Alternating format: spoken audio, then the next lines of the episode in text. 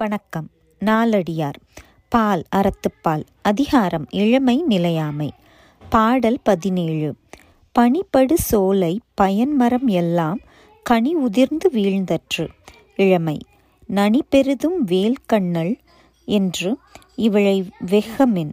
மற்று இவளும் கோல் கண்ணல் ஆகும் குனிந்து. விளக்கம்.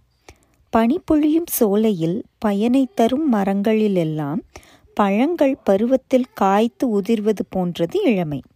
இவள் வேல் போன்று மிகவும் நல்ல கண்ணை உடையவள் என்று ஆசை கொள்ளாதீர்கள்.